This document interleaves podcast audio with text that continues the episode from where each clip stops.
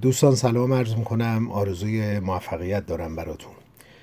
سخن ما همچنان در آشنایی با متون کهن زبان فارسی است و این بار درباره سفرنامه ناصر خسرو قبادیانی سخن خواهیم گفت که مربوط به قرن پنجم هجریه و همونطور که قبلا هم اشاره کردم اینها را نه از سر سرگرمی و یا از سر تفنن داریم خدمتتون میگیم. اینها مقوم های زبان فارسی هستند مثل اینکه مرزدارهای اصلی زبان فارسی و فرهنگ ایرانی هستند بنابراین می‌خوام عرض بکنم که برای نگهداشت زبان فارسی و فرهنگ ایرانی که خب بسیار دیرینه هست و بسیار با ارزش با این ارکان و این بلوک های این ساختار باید آشنا بشیم. باید اینها رو بخونیم. باید بدانیم تا هویت خودمون رو آشنایی پیدا بکنیم و درست مثل آدمی که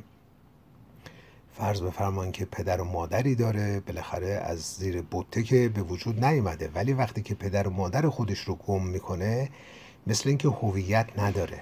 و این نکته بسیار حائز اهمیته. بنابراین این آثاری که خدمتون داریم میگیم درست مثل اینکه پدر و مادر فرهنگی ماها هستند و لذا اینها ارکان و مقوم های زبان فارسی هستند و حتما اینها رو باید جدی تلقی کرد. قبل از اینکه من ادامه بحث بدم از نقطه نظرات و کامنت هایی که از دوستان دریافت می‌کنم توی پادکست ها یکی دو تا نکته رو می‌خوام اشاره بکنم و اون اینکه ببینین اولا این مطالبی که ما در این پادکست ها میگیم حتما ادعا نداریم که اینها تمام و کمال هست و به صورت کامل صد درصد داره خدمتون ارائه میشه به دلیل اینکه ما زیغ وقت داریم. یعنی پادکست های ما را اگر ملاحظه کرده باشین سی دقیقه الا پنجاه دقیقه حد اکثر اینها خدمتون ارائه میشه. بنابراین برای ادای حق مطلب هر کدوم از این مباحث واقعا بیش از شاید ده ها ساعت وقت نیازه که تمام ریزکاری ها گفته بشه. چون بعضا دوستان مثلا اشاره می‌کنن که فلان چیز رو در فلان پادکست چرا نگفتین؟ فلان مطلب رو اشاره نکردین یا از فلان موضوع زود گذشت کردین. خب ببینین اگر ما بخوایم اینها رو تمام و کمال بگیم واقعا ساعات بیشتری رو نیاز هست. ولی خب اینها به عنوان تصور کنین که سرنخهایی هست. یعنی شروع یک نقاطی هست که دوستان باید خودشون برای تعمیق اطلاعاتشون گستردگی اطلاعاتشون باید برن به کتاب ها مراجعه کنن کتاب های متین و استوار و یا مقالات مرتبط.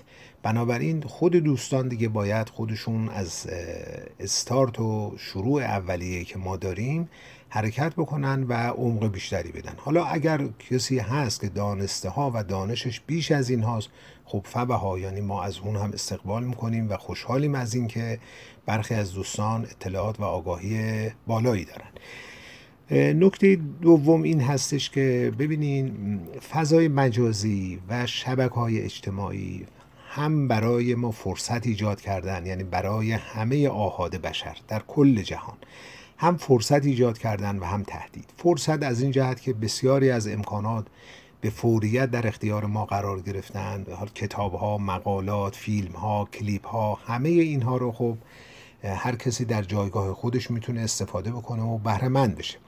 منتها تهدیدهایی هم داره. یکی از تهدیدهایی که داره این هستش که افراد رو به دلیل اینکه این مطالب به صورت جست گریخته در فضای مجازی منتشر میشه.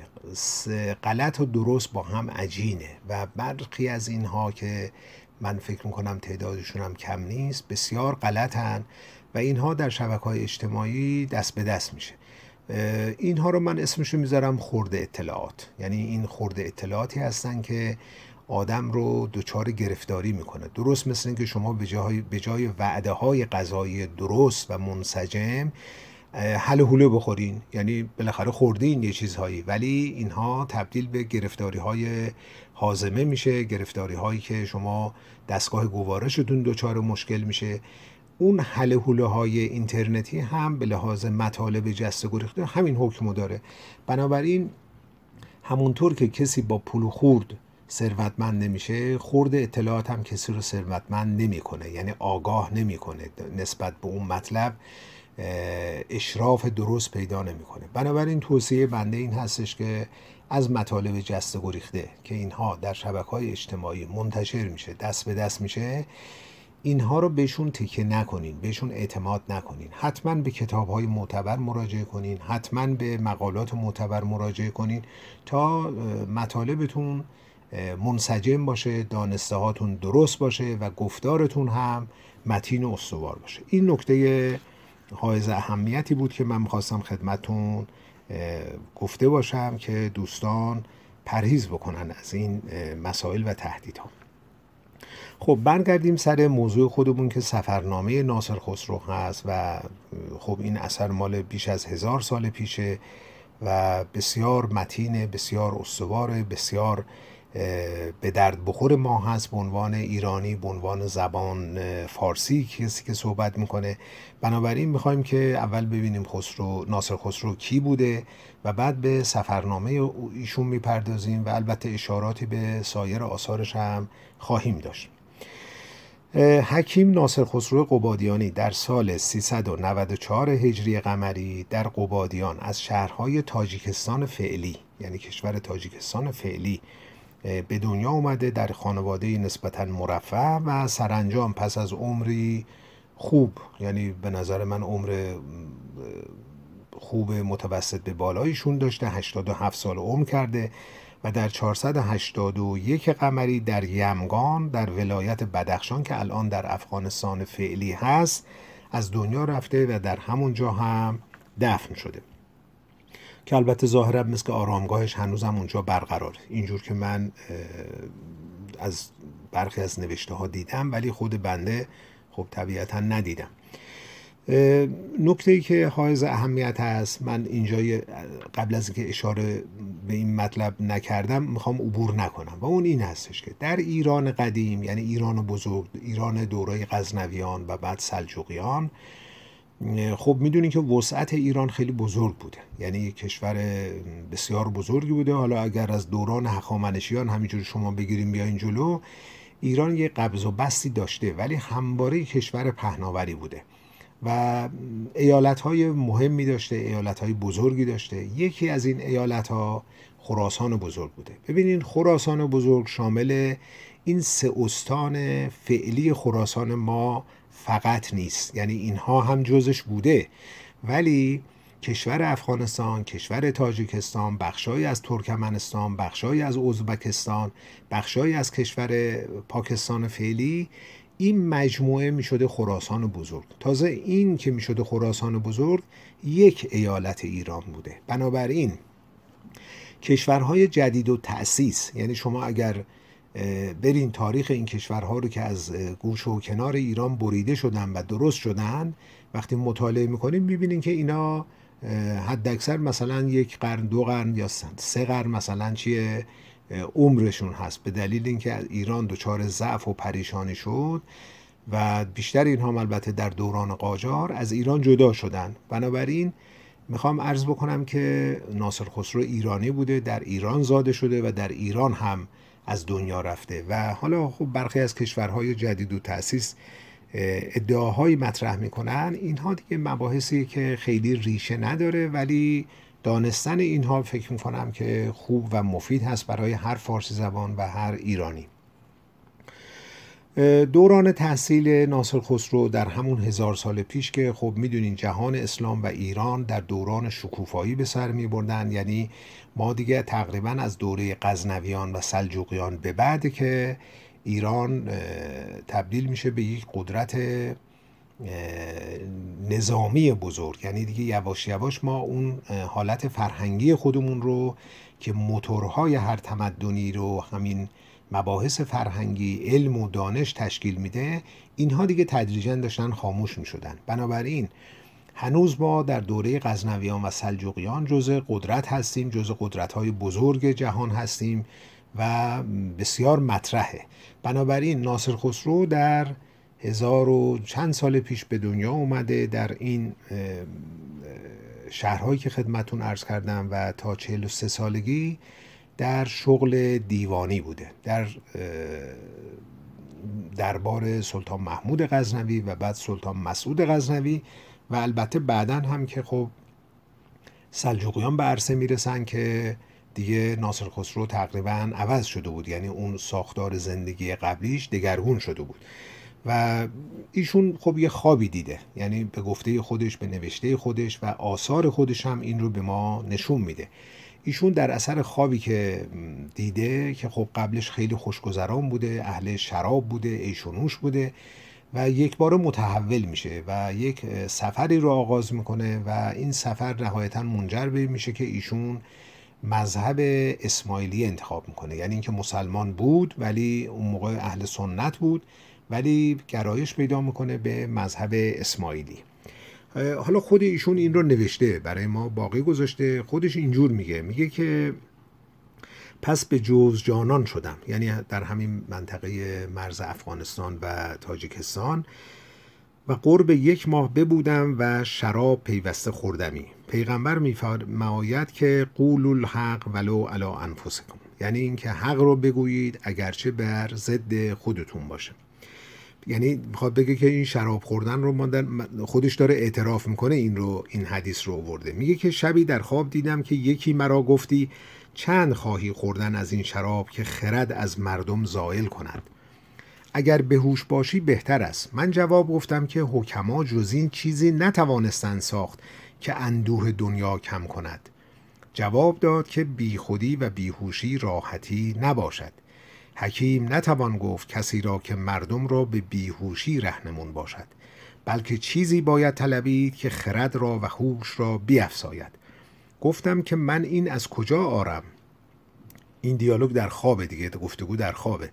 گفت جوینده یا بنده باشد. و پس به سوی قبله اشارت کرد و دیگر سخن نگفت. چون از خواب بیدار شدم آن حال تمام بر یادم بود بر من کار کرد یعنی اثر گذاشت. با خود گفتم که از خواب دوشین بیدار شدم. اکنون باید که از خواب چهل ساله نیز بیدار شوم.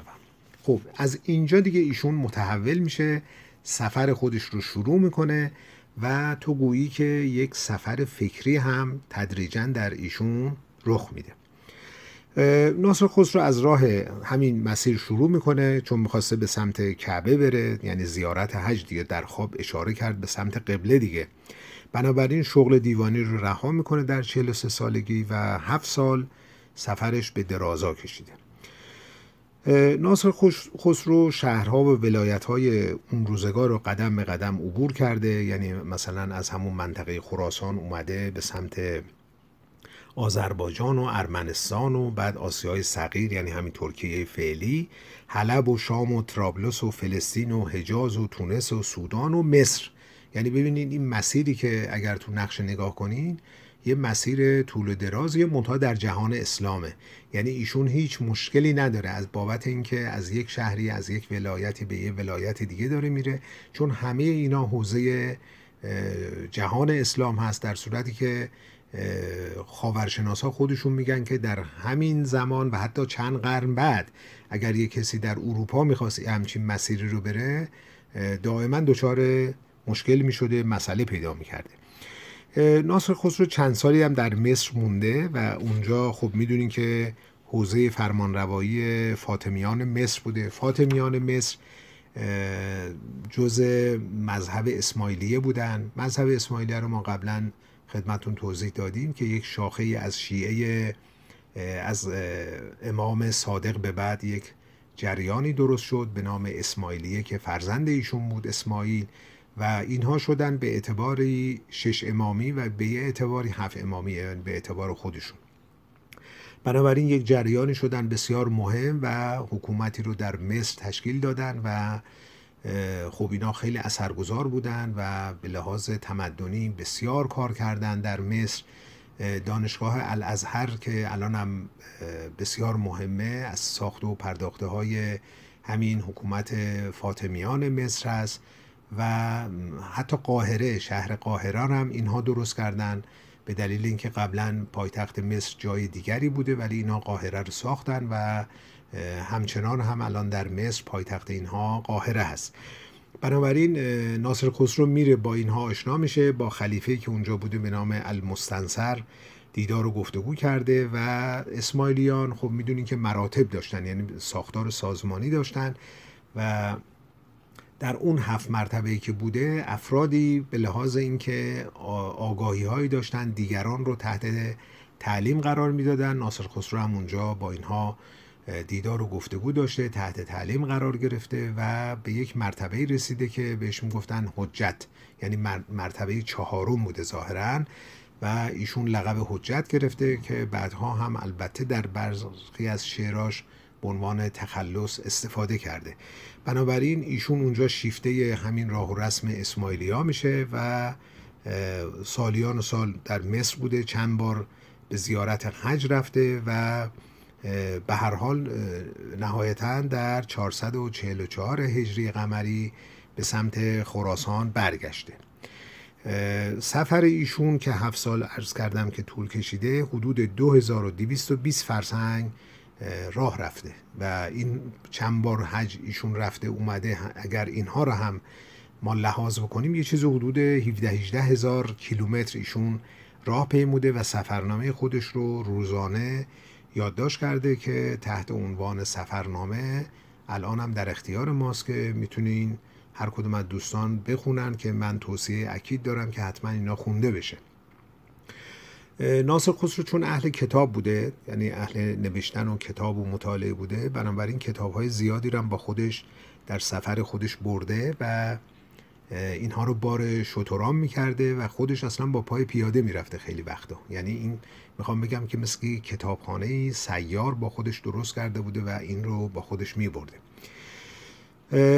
وقتی هم که ناصر خسرو به خراسان برگشته دیگه اون دوران فرمانروایی سلجوقیان هست که خب می‌دونین سلجوقیان بسیار طرفدار خلیفه عباسی در بغداد هستند یعنی قدرت مسلط از آن اینهاست ولی به صورت سمبولیک از خلیفه عباسی دفاع می‌کنن حمایت می‌کنن و مذهبشون هم یعنی اینکه مسلمانن ولی مذهبشون حنفی هست یعنی اون چهار شاخه مذهب اهل سنت که هست اینها حنفی هن بسیار هم متعصبن و بسیار هم ضد فرقه اسماعیلیه بودن و خلفای فاطمیان که در مصر حکومت می‌کردن. بنابراین ناصر خسرو دیگه دچار مشکلات و گرفتاری هایی میشه که با سلجوقیان پیدا می‌کنه در خراسان و خب زندگیش دچار پریشانی میشه زندگیشو قارت می‌کنن و خودش هم متواری میشه.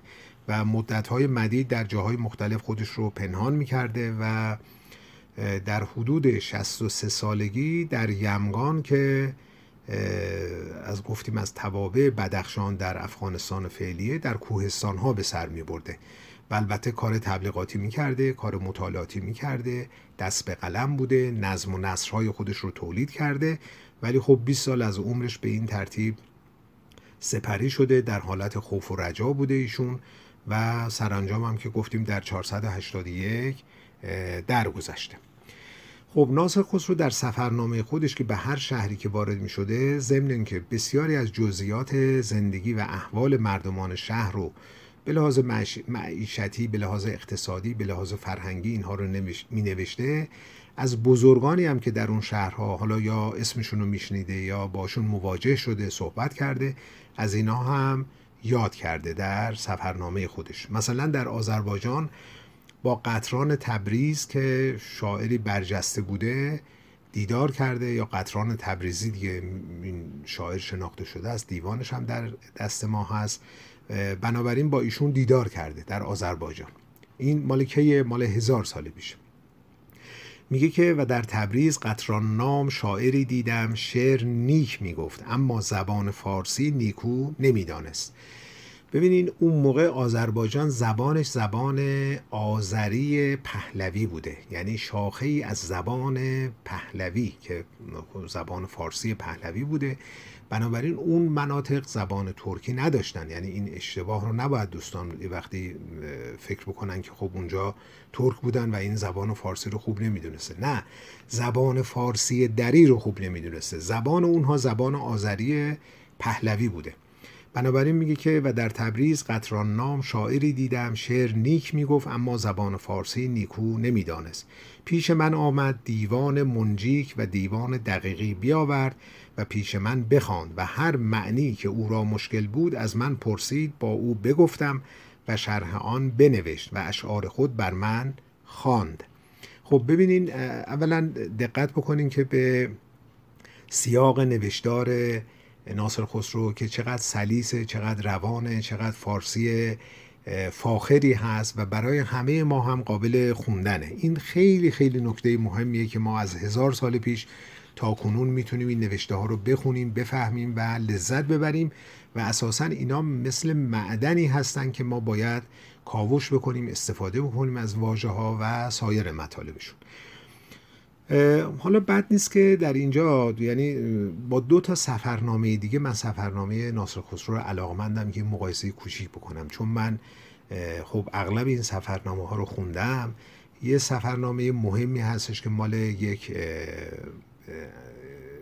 مسلمان مراکشی هست که معروف به ابن بطوته که معروف کتابش به نام سفرنامه ابن بطوته یا رحله ابن بطوته که این مال قرن هشت قمریه هشت هجری قمری.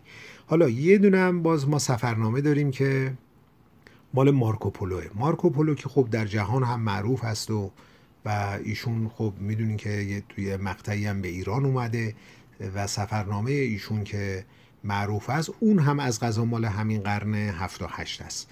بنابراین می‌خوام یه مقایسه کوچیک بکنم یه دو سه تا نکته خدمتتون بگم. یکی این که خب سفرنامه ابن بطوته که یا مارکوپولو اولا مطالبشون مطالبی هستش که روز به روز نوشته نشده. یعنی اینکه دست به قلم نبودن همون لحظه بنویسن. مثلا ابن بطوته اومده و طول سفرش هم البته خیلی طولانی تر از ناصر خسروست ولی ایشون اومده رفته و سالها بعد اونچه که در ذهنش بوده برای یک کسی دیکته کرده و اون نوشته. بنابراین همون لحظه اینها رو ننوشته و این بسیار حائز اهمیته. ببینین شما خودتون یه وقتی میرین روز به روز خاطرات یه سفرتون رو می‌نویسین. این خیلی فرق می‌کنه تا اینکه مثلا چند سال بعد ده سال بعد 20 سال بعد از روی حافظتون این مطالب رو میگین برای دیگری تعریف می‌کنین و بعد اون طرف هم خودش ننوشته دیگری نوشته. مارکوپولو هم همینطور. می‌دونین که ایشون در یک مقطعی گرفتار شده ایشون ایتالیایی بوده. و در اونجا مثل اینکه این خاطرات گذشته خودش رو بعد از 25 سال برای کسی داره تعریف می‌کنه و اون نفر دوم داره اینها رو می‌نویسه. بنابراین ببینین سفرنامه ناصر خسرو از این جهت بسیار بکر و تازه و دست اوله و خیلی حائز اهمیت داره. ضمن اینکه سه چهار قرن هم از اینها عقبتره. یعنی ناصر خسرو مال قرن پنجمه و اینها مال قرن هفت و هشت هستن.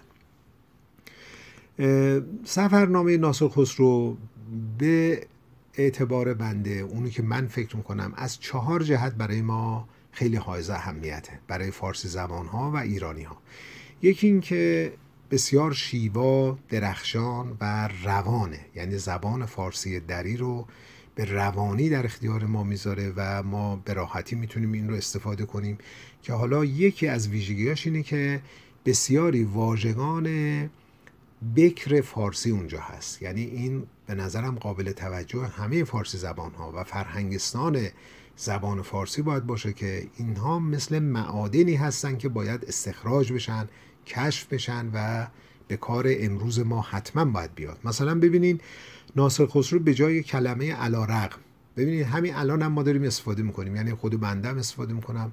همه ایرانی هم استفاده می‌کنن که مثلا علا رقم فلان چیز اینطور شد. خب این واژه علا رقم رو ایشون اونجا برکامه به کار برده. ببینید این واژه چقدر زیباست. هم فارسیه هم پرمعناست و هم معادل دیگه. یا مثلا به جای حداقل که ما فراوان باز استفاده می‌کنیم همین الان در قرن 21 ایشون در هزار سال پیش این رو برکمینه استفاده کرده. این من فقط یه چند تا نمونه خواستم خدمتون ارز کنم که به لحاظ زبان فارسی چقدر حائز اهمیته. دوم اینکه سفرنامه ناصر خسرو حاوی برخی مطالب تاریخی و رخدادهایی که در حوزه تاریخی به کار میاد و پژوهشگران و اندیشمندان حتما می‌تونن ازش استفاده کنن. سومیش اینه که به لحاظ جغرافیایی نیز این سفرنامه من اعتقاد دارم که بسیار مهمه بسیار ارجمنده و اطلاعات زیادی به ما میده. خود ناصر خسرو هم خیلی حساس بوده که اطلاعات دقیق جغرافیایی بده. حتی یه جاهایی رو می‌رفته متر می‌کرده که اینها رو بتونه مساحت و پیرامون اینها رو حساب بکنه و یادداشت کرده اینها رو. و چهارمیش اینه که جزئیات زندگی مردمان رو در هزار سال پیش به ما میده که اینها چگونه لباس میپوشیدن چگونه حرف می‌زدن چگونه غذا میخوردن به لحاظ فرهنگی چجوری بودن و بسیاری ریزکاری های زندگی اینها رو برای ما به یادگار گذاشته که ببینیم هزار سال پیش اینها چگونه مردمانی بودن چگونه زندگی می‌کردن در شهرهای مختلف. حالا ام از همین شرق ایران باشه یا غرب ایران باشه یا قسمت های دیگری که ایشون رفته دیده. ناصر خسرو در جایی در از سفرنامه خودش مثلا در مورد قزوین وقتی وارد قزوین شده این رو نوشته که خیلی جالبه. میگه که نهم محرم یعنی سال 438 البته به قزوین رسیدم. باغستان بسیار داشت. بی دیوار و خار یعنی هیچ مانعی نبود. هیچ مانعی از دخول در باغات نبود و قزوین را شهری نیکو دیدم. با روی حسین و کنگره بر آن نهاده و بازارهای خوب مگر آنکه آب در وی اندک بود. یعنی کم آبی اون موقع هم بوده و منحصر به کاریزها در زیر زمین. کاریز هم که همون قنات خودمون هست. البته کاریز فارسیه و قنات باز واژه عربیه. و رئیس آن شهر مردی علوی بود و از همه سناها که در آن شهر بود یعنی صنایع کفشگر بیشتر بود. باز ببینیم مثلا کفاش که ما میگیم خب اون کفاش مثل اینکه این رو ما بردیم در یک باب عربی واژه فارسیه ها ولی مثل که بردیم توی باب عربی و این رو کسی که بیشتر با کفش کار می‌کنه این رو تبدیل کردیم. در صورت که واژه کفشگر ببینین چقدر زیباتره و فارسیه و فارسی اصیل هم هست. یا مثلا یه وقتی رفته سوریه سوریه فعلی که اونجا یک شاعری بوده شاعر نابینایی بوده و بسیار شعرهای فلسفی سروده به نام ابوالعلا معری. خب ایشون البته اونجا مجسمه ای هم داره که بنده اونجا بودم و عکس گرفتم با اون مجسمه و این ابوالعلا معری دیوانش هم چاپ شده آثارش به فارسی هم بعضا ترجمه شده. حالا ایشون که رفته سوریه اونجا شنیده که همچین شاعری وجود داره. می نویسه که و در آن شهر مردی بود که ابوالعلا معری می گفتند نابینا بود. کتابی ساخته از آن را الفصول و القایات نام نهاده و سخنها آورده. زیاده از دویست کس از اطراف آمده باشند پیش او ادب و شعر خوانند و شنیدم که او را زیادت از صد هزار بیت شعر باشد. ناصر خسرو در آینه سفرنامهش یه جهانگرد دیگه. ببینید یه جهانگردی که البته بیطرف نکته سنج جرف بینه و مطالبش رو برای ما بر اساس مشاهداتش نوشته. ببینید این بحث مشاهده یعنی اینکه شما فلواقع مسائل رو دیدن. حالا نجوم باشه ریاضیات باشه فیزیک باشه شیمی باشه. خب این تفکر مشاهدگرانه بوده که اون تمدن رو ساخته. یا آدمی مثل ابن سینا یا آدمی مثل زکریای رازی یا آدمی مثل بیرونی و دیگران و دهها و دهها اندیشمند و دانشمند رو به وجود آورد که اون تمدن رو به وجود آوردن در قرنهای سوم و چهارم و پنجم. خب اون این می‌خوام بگم که ناصر خسرو یه آدم مشاهدگره یعنی ذهنی نیست. برخلاف اون دو, دو سفرنامه که خدمتون عرض کردم. خب ایشون ببینین یه اندیشمند تراز اوله و در حوزه های فلسفی کلامی ادبیات و شعر. ایشون صاحب نظر شاعر بسیار قوی هست البته با سبک خراسانی و کتابهاش هنوزم مورد بحث و گفتگو هست و یعنی باید از اینا استفاده کرد که من فکر می‌کنم اندیشمندان ما یه مقداری کم بهش می‌پردازن که خب جا داره که بیشتر کار بشه. یعنی همه ما باید تمرکزمون بر نوشته ها و اندیشه های این آدم هایی که مشاهدگر بودن. یعنی این بسیار بسیار نکته حائز اهمیته. خب ناصر خسرو دیوان اشعار داره که بیش از ده هزار بیت شعر در اونجا هست که اغلبش هم البته قصاید هست و دو منظومه شعری دیگه هم داره که به صورت مصنوی هست روشنایی نامه و سعادت نامه و یه آثار منصوری هم داره یعنی نوشتاری داره که مثل جام الحکمتین خان الاخوان زاد المسافرین وچه دین. که خب ایشون همونجور که اشاره کردم چون اسماعیلیه بوده در برخی از این کتاباش بحثای کلامی و گفتگویی راجع به مباحث مذهب اسماعیلی داره که خب می‌دونیم مذهب اسماعیلی هم خیلی مهم بوده در جهان اسلام و بعدش هم که خب حسن صباه در ایران جریانی درست کرد که بسیار مهم بود و که قبلا در بخش تاریخی بهش پرداختیم. حالا ناصر خسرو یکی از ویژگیاش اینه که اصلا اهل مدح و مداحی نیست. مخصوصا خب ایشون شعر و شاعری رو از چل سالگی به بعد شروع کرده و هیچ وقت شعر خودش رو به این آلایش ها و این گرفتاری ها دوچار نکرده. خود ایشون هم در جایی میگه که من آنم که در پاک خوکان نریزم مرین قیمتی در لفظ دری را. یعنی ببینین ایشون لفظ در دری به کار می‌بره. یعنی میگه این ارزشمندترین واجه های زبان فارسی دری رو به پای خوکان یعنی اون کسانی که به حال مت می شدن که معمولا هم ایشون نظرش به سمت سلاطین سلجوقی بوده و خلیفه بغداد یعنی خلیفه عباسی که در بغداد بوده.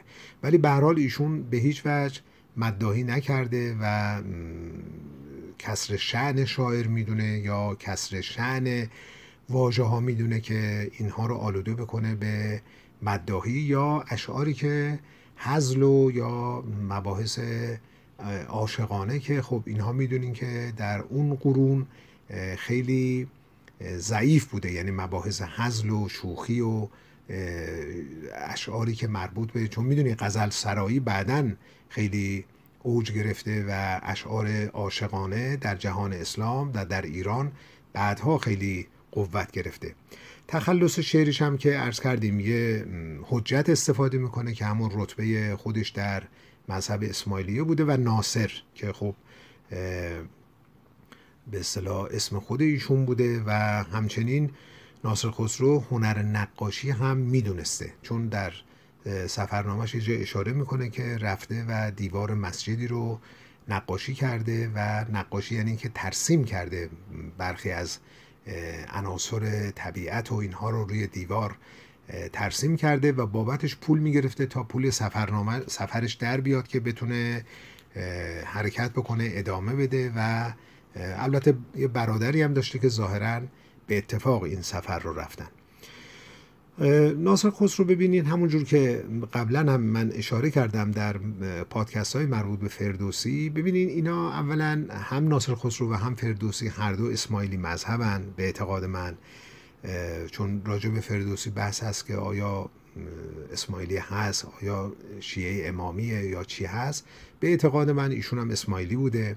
همونجور که ابن سینا بوده همونجور که بیرونی سمپاتی داشته نسبت به اسماعیلی ها ناصر خسرو مثل فردوسی خب اسماعیلی مذهب دوم اینکه اینا خردگرا و عقلگرا هستن. این خیلی مهمه. و در کل آثار ناصر خسرو که شما بگردین که من گشتم واژه عشق رو فقط ایشون سه بار به کار برده. همونطور که فردوسی هم فکر می‌کنم چهار پنج بار بیشتر استفاده نکرده. ولی بیش از دیویس بار واژه خرد و عقل رو ناصر خسرو در آثار خودش استفاده می‌کنه و اساسا اینها عقلگرا هستن خردگرا هستن اختیارگرا هستن. حالا در جای خود ایشون سروده که یعنی ناصر خسرو میگه که که شعر معروفی هم هست فکر می‌کنم اغلب دوستان بدونن. ایشون میگه که نکوهش مکن چرخ نیلوفری را برون کن ز سر باد و خیر سری را. چو تو خود کنی اختر خیش را بعد مدار از فلک چشم نیک اختری را. یعنی ببینین اختیار رو یعنی اختیارگرایی رو که آقا هر کاری داری می‌کنی خودتی دیگه. یعنی خودت باید سرنوشت خودت رو رقم بزنی. خب این خیلی فرق می‌کنه با افکار و اندیشه هایی که بعدا اومدن و بر اساس مسلک اشعری تقریبا دیگه جبرگرایی حاکم شد در جهان اسلام و ایران و دیگه اون مباحث مربوط به اندیشگرایی و عقلگرایی اینها بسیار کمرنگ شد. حالا شما تصور کنین که این شعر ناصر خسرو رو که خدمتون خوندم اینو مقایسه کنین مثلا با برخی از اشعار حافظ که حالا حافظ بسیار محترمه بسیار ارجمنده بسیار بزرگه و بسیار هم ازش ما استفاده می‌کنیم لذت می‌بریم.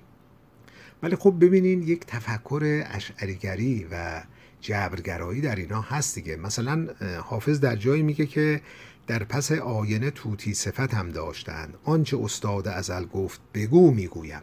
خب این یعنی که دیگه شما مسئولیت رو از دوشت گذاشتی زمین. یعنی جبرگرا شدی و این تفکر وقت در ساحت اجتماعی و شعن اجتماعی شما ببینین که چه فاجعه ها درست می‌کنه که درست کرد. یعنی خب جهان اسلام و ایران همینجور تقریبا سراشیبی رفت دیگه.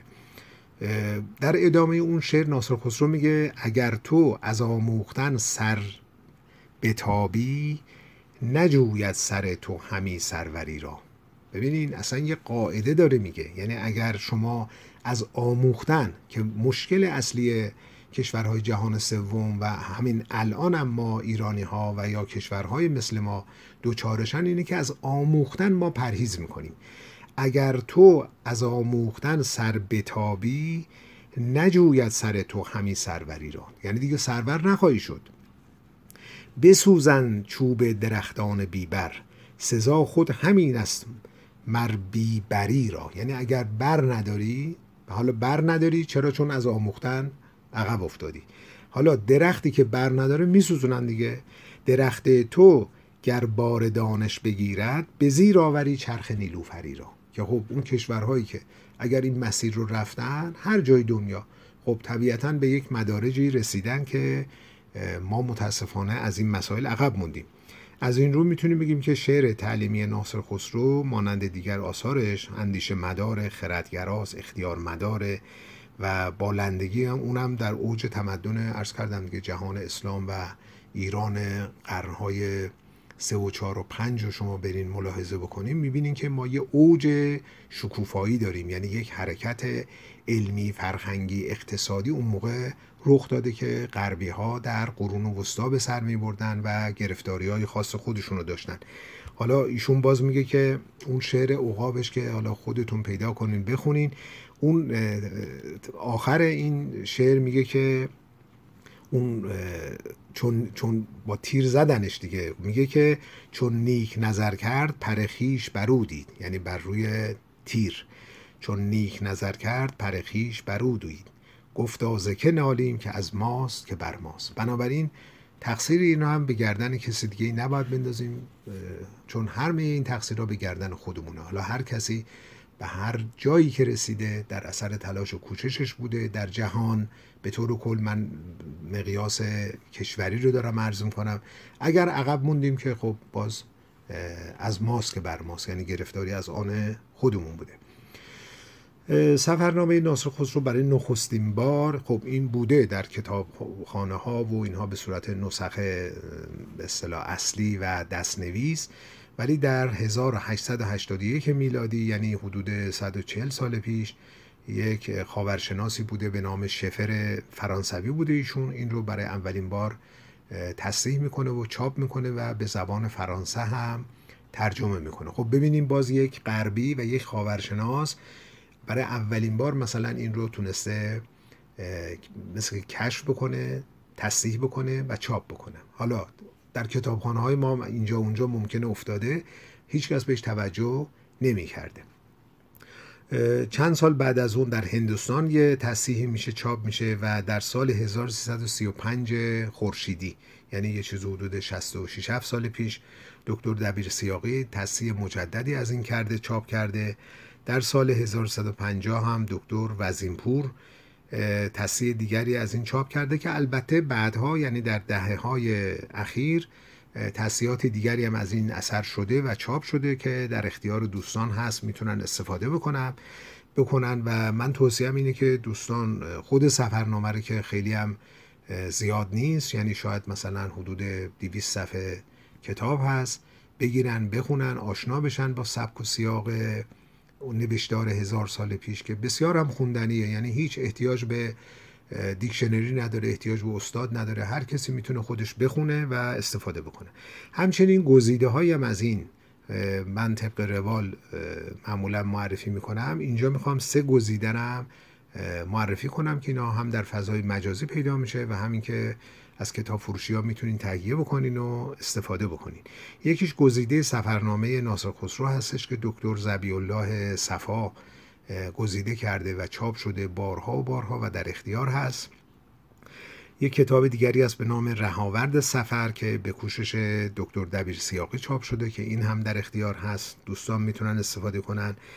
و یکی هم گزیده سفرنامه ناصر خسرو هستش که دکتر جعفر شعار این رو تهیه کرده که این هم در اختیاره. البته اینایی که من دارم میگم نمونه است. حالا ممکنه که دوستان با نوشته های دیگری هم برخورد کنن با یا گزیده های دیگری هم برخورد بکنن.